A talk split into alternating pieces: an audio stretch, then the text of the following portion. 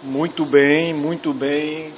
Você que acompanha o meu podcast A Minha Verdade, eu sou o Carlos Emanuel e trazendo aí a edição especial aí da cobertura da Copa do Mundo 2018 da FIFA, terceira rodada, é as surpresas, as decepções, as classificações das equipes e os confrontos para as oitavas de final. Se você acompanhou a Copa até agora, no dia 28 de junho de 2018, no dia 29 não vai ter jogo, infelizmente. Vai ser um dia de descanso, de pausa, para nós que acompanhamos todos os jogos, só não esses jogos simultâneos, apenas o que foi passado na TV. Mas depois a gente viu o gol, viu mais ou menos alguns lances, e a gente vai falar aqui sobre a classificação de cada grupo, os favoritos, como é que fica a classificação de cada grupo, né? Primeiro aí o grupo A. O grupo A tinha Rússia, Arábia Saudita, Egito e Uruguai. Na terceira rodada, Uruguai e Rússia disputavam aí praticamente o melhor lugar do grupo, a primeira colocação.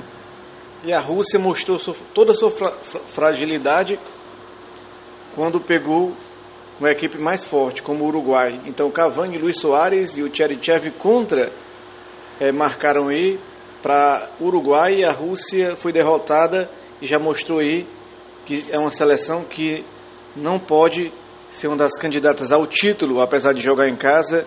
Ela fez o seu papel, ganhou os dois jogos iniciais, mas não está como favorita. Uruguai, que venceu as suas partidas primeiras por placar mínimos, ela mostrou aí toda a sua força, toda a sua capacidade e que pode brigar pelo título, né? Não como favorita principal, mas como uma das favoritas, né? Uruguai em primeiro lugar e Rússia em segundo lugar no grupo A. O grupo A vai enfrentar o grupo B. Então vamos lá aqui para falar como foi a última rodada da Copa do Mundo. O Irã aprontou para o Portugal. Cristiano Ronaldo, o grande craque, perdeu um pênalti, levou um amarelo que poderia ter sido vermelho. E o Irã foi buscar o resultado, mostrou garra, determinação, mostrou que realmente estava compacto, estava organizado Infelizmente a vaga não veio, apesar do Irã ter terminado aí com quatro pontos, mas a Espanha, a Espanha, ela terminou também, ela terminou junto com Portugal com cinco pontos. A Espanha empatou com o Marrocos também um jogo eletrizante, que a Espanha só veio buscar o placar no final do jogo.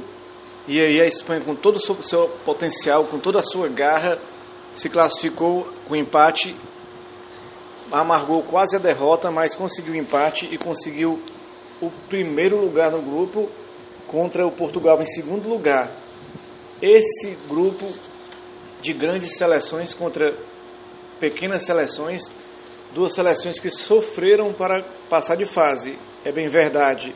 Mas quando passa de fase e dependendo do confronto, elas podem crescer. Por exemplo, Portugal tem o Cristiano Ronaldo vai enfrentar quem? O Uruguai, do Soares, do Cavani, de, do Godin, do outro, de outros jogadores muito fortes que podem realmente dar canseira aí à defesa de Portugal. O Cristiano Ronaldo de um lado, algum jogador como o Quaresma, outros jogadores que podem ajudar.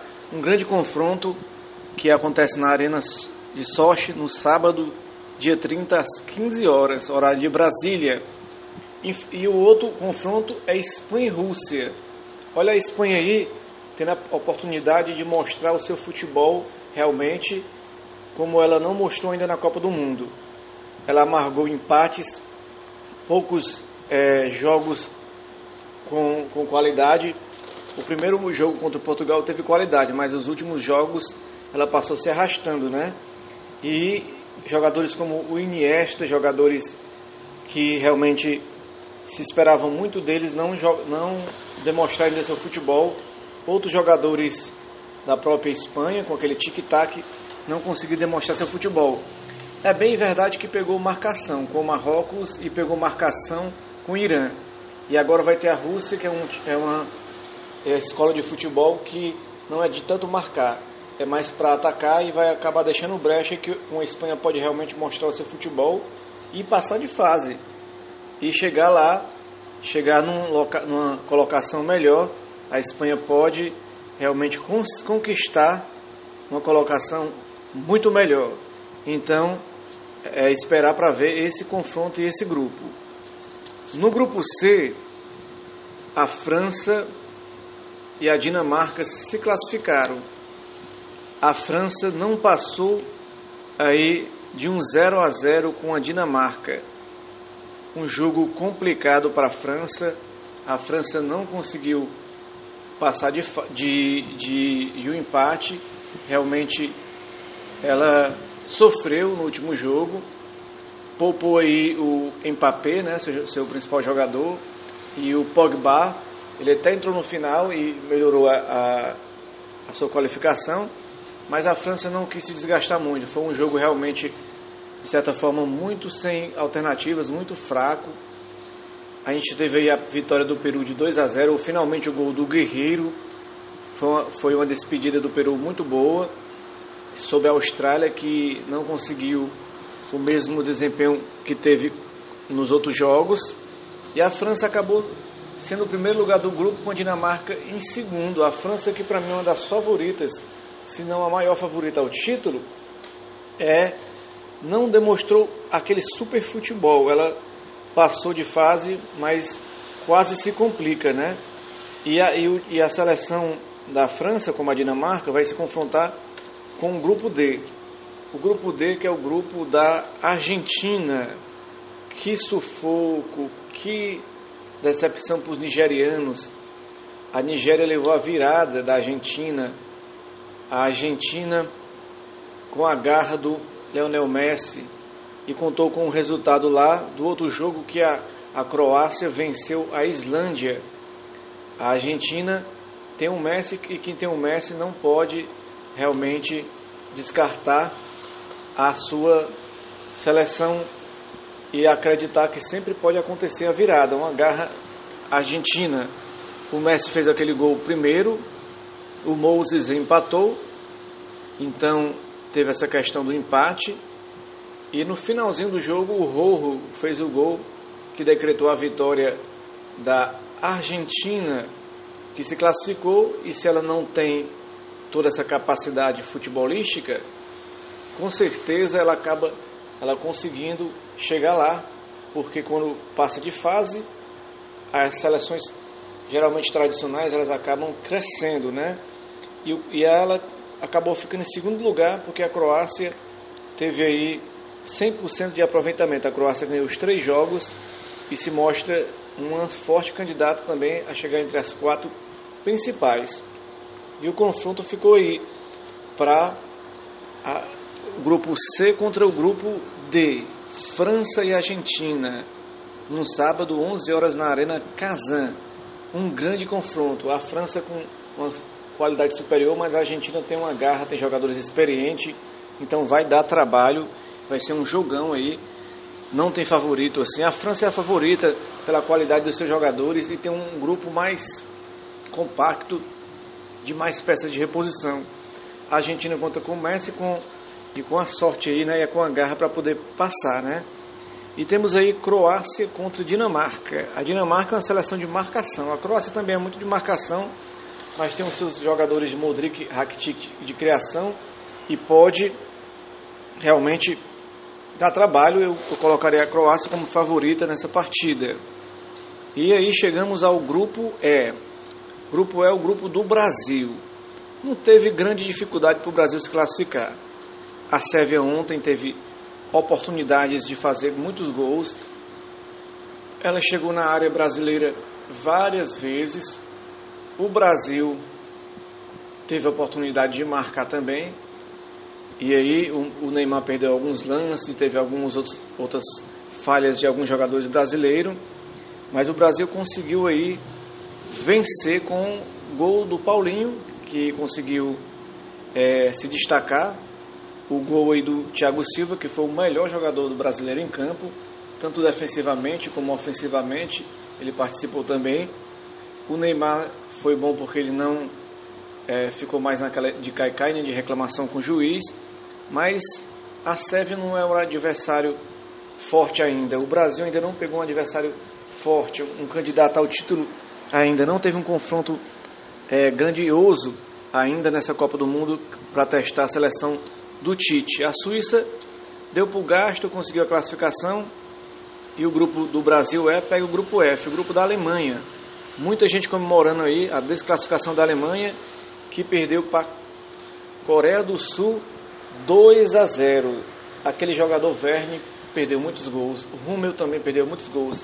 A Alemanha poderia ter ganho a partida, ter se classificado, mas aí ela é, perdeu muitos gols, preciosismo, achou que poderia definir a qualquer momento e a Coreia lutou, lutou e no final fez aqueles dois gols já com a Alemanha esgotada e com a geração que alguns jogadores já veteranos e outros novatos sem experiência ficou pela primeira fase da Copa do Mundo que já aconteceu com o Brasil em 66 depois de ter ganho 62 já aconteceu com a França em 2002 depois de ter ganho 98 já aconteceu com a Itália em 2010 depois de ter ganho 2006 e agora com a Alemanha, 2014 depois de 2018 depois de ter ganho a 2014, a maldição do campeão não passar da primeira fase. E o México que se, o México se classificou graças a essa vitória da Coreia de 2 a 0 e levou uma surra da Suécia de 3 a 0. A Suécia para mim não é favorito ao título, mas sempre fica ali entre os oito, entre os quatro e, e meteu 3 a 0 no México. Ou seja, o adversário do Brasil, que é o México, que enfrenta, se enfrenta na segunda-feira, 11 horas da manhã, na Arena Samara, não é um adversário à altura, não é um adversário que possa pôr medo ao Brasil. Eu acho que o Brasil passa com tranquilidade essa partida, talvez uma dificuldadezinha, mas passa. E outro confronto Suécia e Suíça, ou seja, duas equipes medianas vão colocar uma equipe mediana nas quartas de final, né? Quartas de final. E o grupo o grupo G, que é o grupo da Bélgica, Bélgica e Inglaterra foram hoje com equipes totalmente mistas para a Copa do Mundo. Não não vieram com equipes principais, vieram com equipes que não são as equipes é, que vão jogar as oitavas de finais. Foram poupados jogadores pela Inglaterra o Harry Kane, pela o Lingard, pela, pela seleção bélgica o Lukaku, o De Bruyne e, e também o, o Hazard.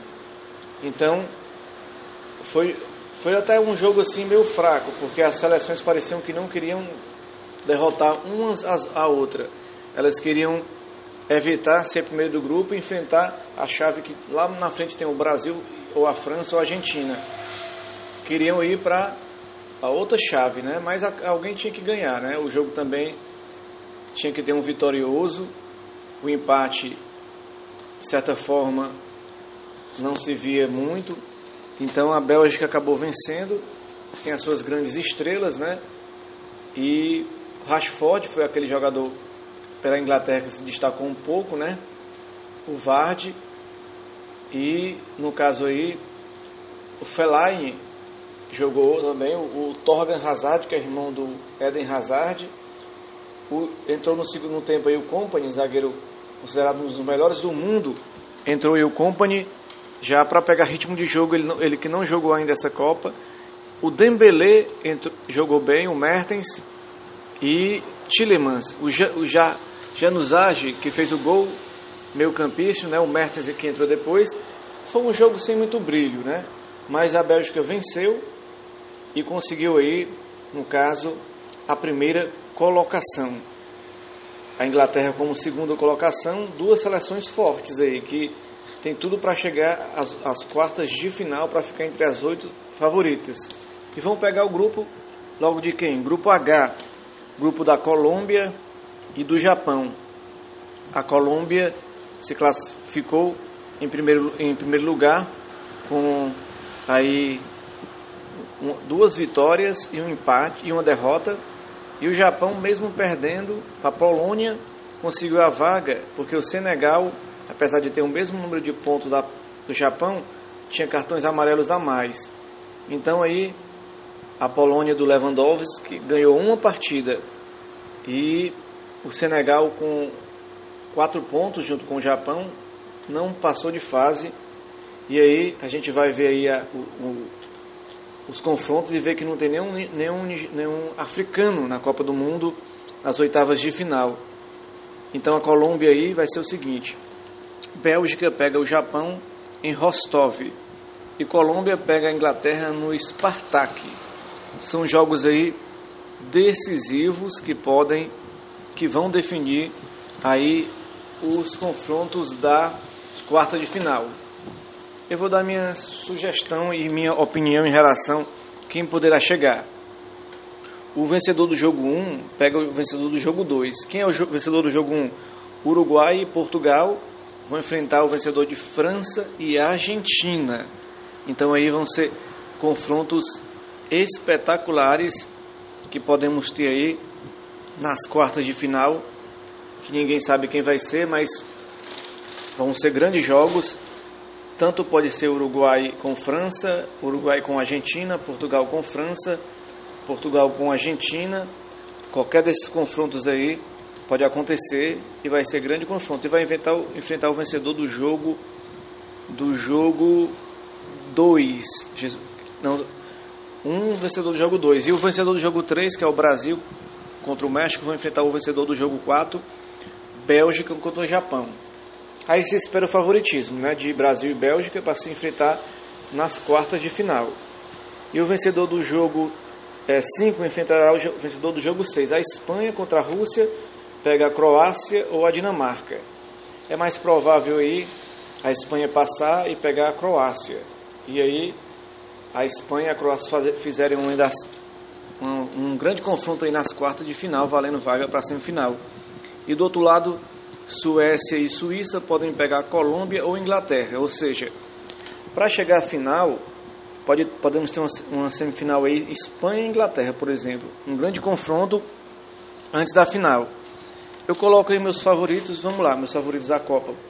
Em primeiro lugar, continuo com França vou botar quatro favoritos: França, Brasil, Bélgica e Inglaterra. Seriam meus quatro favoritos para ganhar a Copa depois da realização dessa terceira rodada.